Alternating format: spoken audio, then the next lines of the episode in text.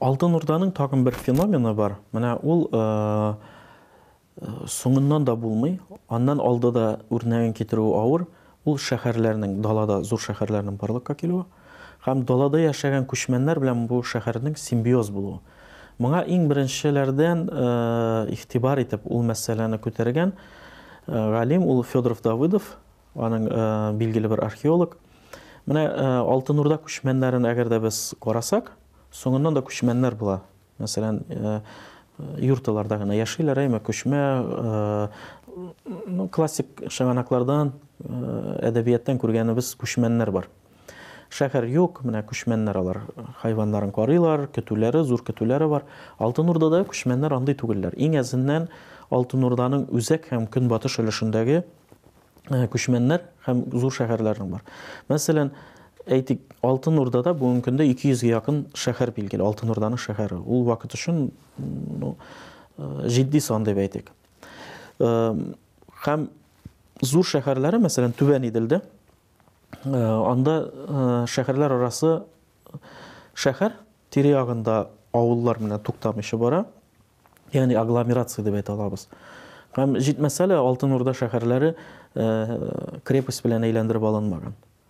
Белән әйләндереп алынмаган ачык тулысынча беренчедән без курыкмыйбыз без курык теләгән кеше килсен дигән кебек көлеп әйтәбез инде ә икенче яктан бу тулысынча ачык корылган ни өчен соң бу феномен бу шикелдә дәвам иткән мәсәлән күчмән шәһәрдә дә яшәргә мөмкин күчмән дә булып йөри ала.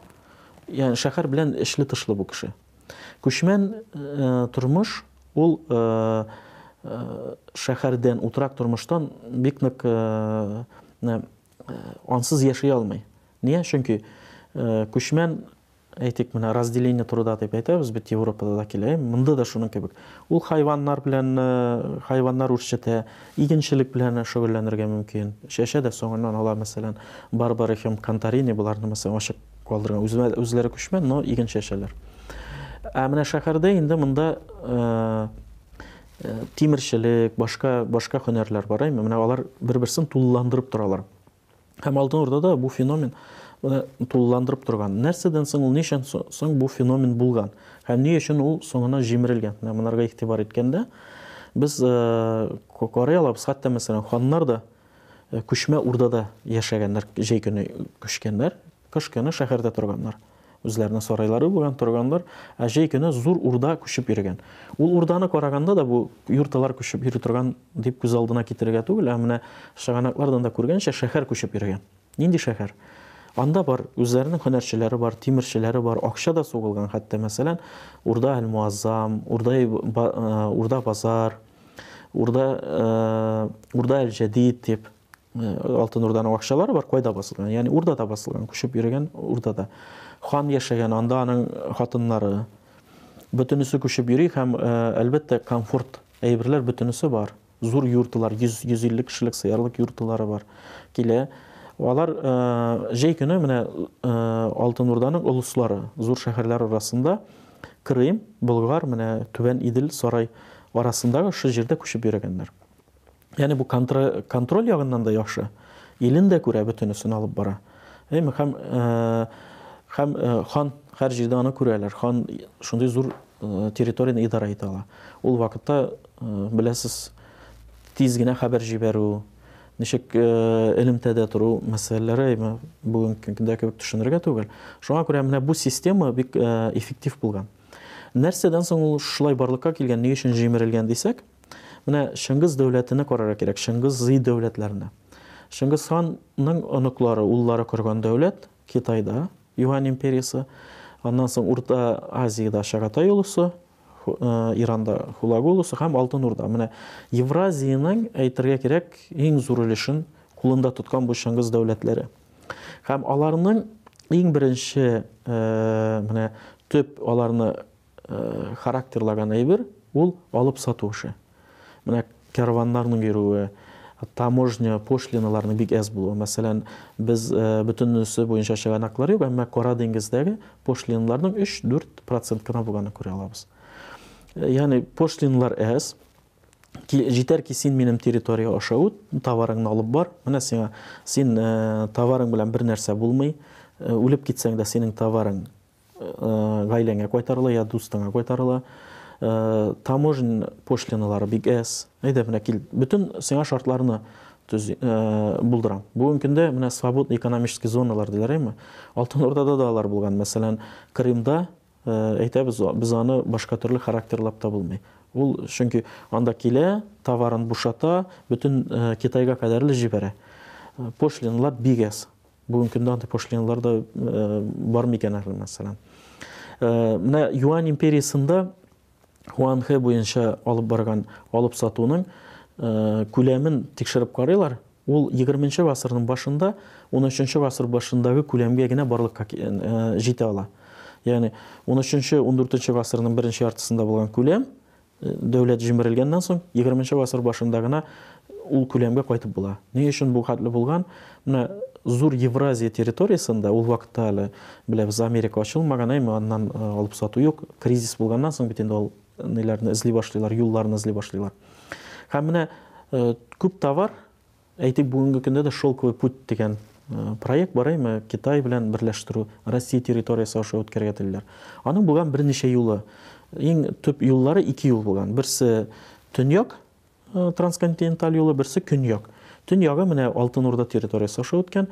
Ул алтын урда дәүләте корылганчага кадәр ул юллар булган да әмма ул төп булмаган көньяк төп булган.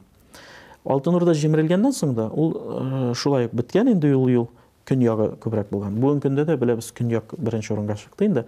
Менә россиягә да бу менә сылтама ясасак алтын урда вакытында нәкъ менә бу юл булган дип күрсәтеп була. Шуның өчен алып сату яхшы көчле булгач менә шуңа күрә күчмәннәр дә ихтыяҗ кадәрле генә йөриләр алар гаскәр була алар саклыйлар юлларны ә төп алга баручы ул шәһәрләр барлыкка килә шуңа күрә менә бу симбиоз чынында әйткәндә ул симбиоз бүгенге көндә дә әле өйрәнүен көтә менә бик күп хәзер археологлар менә бу мәсьәләләрне шәһәр һәм округа дип әйтәләр инде чөнки бу шәһәрләр генә булмаган ул округа белән зур шундый агломерациялар булган аларны аңлату бүгенге күзлектән һаман җитеп бетми чөнки аны менә әйткәнемчә аны бер феномен итеп кабул итәргә кирәк менә монгол дәүләтләре чингис хан корган дәүләтләр юань империясы иң беренче урта азиядагы шагатай улусы соңунан хулагу дәүләте җимерелгәннән соң алтын урдада да бу система әлбәттә җимерелә башлый соңыннан дала эчендә генә булган бу шәһәрләрнең әлбәттә алып сатуга гына корылган үзенең менә бер теге урынын тапкан бу шәһәрләр. Әлбәттә бөлгенлеккә киләләр һәм кайсы җирләрдәдер күчмәннәр барлыкка килә көчлелек китә шәһәрләр бетә башлый. Симбиоз шуннан таркала ягъни бу бөтен нәрсә аңлата евразия территориясында бер глобаль алып сату хуҗалыгына корылган бер система дип әйтә алабыз. Шәһәр төшенчәсе бүгенге көндә әгәр дә без карасак менә европа һәм рус терминологиясына күрә килгән город огород огороженный әйме алтын урда шәһәрләре алай түгел крепостьлар юк огорожен түгел. Һәм мәсәлән соңыннан рус дәүләте бу җирләрне алгач көчләнә һәм рус шәһәрләре корыла. Әмма аларны да мәсәлән ничек аерып була дигәндә авыл дип карарга кирәк инде. Аларның да крепости булган авыл. Нигә чөнки беренчедән саны күп түгел. Крепости бар эчендә авыл өйләре инде ул соңыннан гына үсеп китә он тугызынчы гасырларда гына әле ул шәһәр менә бүгенге төшенчә шәһәренә әйләнәләр алтын урда шәһәрләренә килгәндә аларны әлбәттә менә бу бүгенге төшенчәдән аерыбрак карарга кирәк. Чөнки урта гасыр эчендә алар аңлашылмаган булган айрым булган. Ничегинде синең крепость юк әйме? Yüksək qorasak ə, e, zur şəhərlər. Şəhər deyəndə biz nərsələrinə gətirə bilərik. Məsələn, onda da hünərçilik urunları var. Aytdik, keramika məsələn, keramika e, ə, arxeoloqlar tərəfindən inkub tapılğan əybirlərdən. Amma hər dövlətdə məsələn öz keramikası olmagan. Amma e, Altınurda da o keramikanın mişləri tapılğan, anda bıraq bulğan tapıla, yəni demək ki, bunda yetişdirilgənliyi, temirçilərini, kaverniləri, başqa, yəni bunda yetişdirüdə bulğan.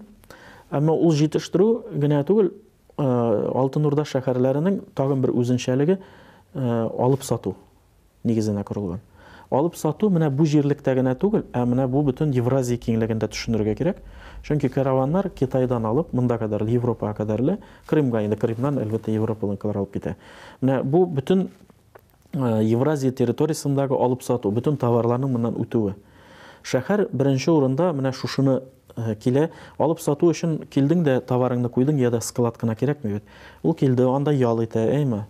Туктап кала нәрсәдер ала. Менә алтын урдада безнең булгарда да аны күрәбез.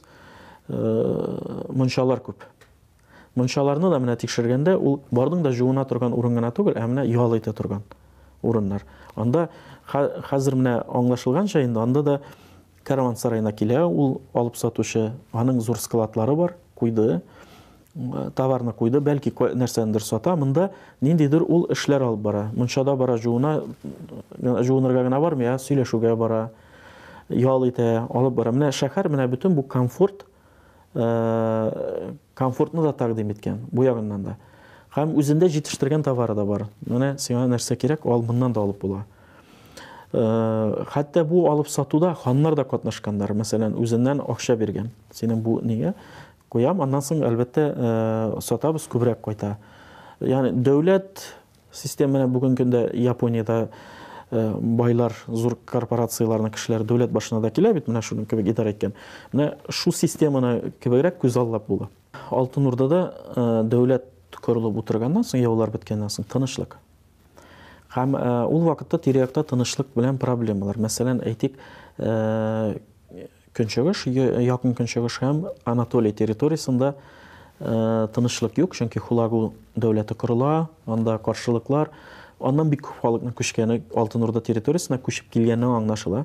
Һәм беренче нидә күчүне җиңел шәһәр халкы да күчә. Нигә чөнки ул җиргә генә бәйләнмәгән. Башка территориядан күчеп килә ала.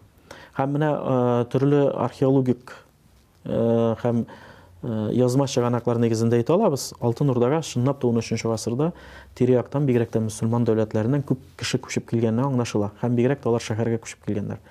зурмы шәһәрләр әйе зур шәһәрләр һәм аларны агломерация итеп барырга кирәк менә крепостьта да булмагач аның тирә ягындагы менә бу округа дип әйтелә инде ул шәһәр һәм округа дип өйрәнелә бүгенге көндә нигә чөнки шәһәр менә һөнәрчелек булган территорияны алсак ә менә авыл хуҗалыгы белән бергә бәйле авыл инде ул аның пригороды кебек менә округалары бар булары да үк агломерация аның өчен аны бүгенге көндә дә алтын урда шәһәрләрен ничек характерлаштыру аны ничек аңлатырга бүгенге көндә дә әле бәхәсләр бара яғни чөнки аны бер менә рус дәүләтендәге шәһәрләр я да европа шәһәрләре итеп кенә карарга ярамый шәһәрләрнең санына килгәндә әлбәттә ул вакытта иң зур шәһәрләр ун егерме мең кеше әгәр дә инде илле алтмыш мең булса инде ул бүгенге көндә мехико шәһәре нью йорк шәһәре дип төшенергә кирәк менә алтын урданың берничә шәһәрне чыганаклар яхшы гына язып калдырганнар соңыннан шума белән дә бәйле ул менә караулет белән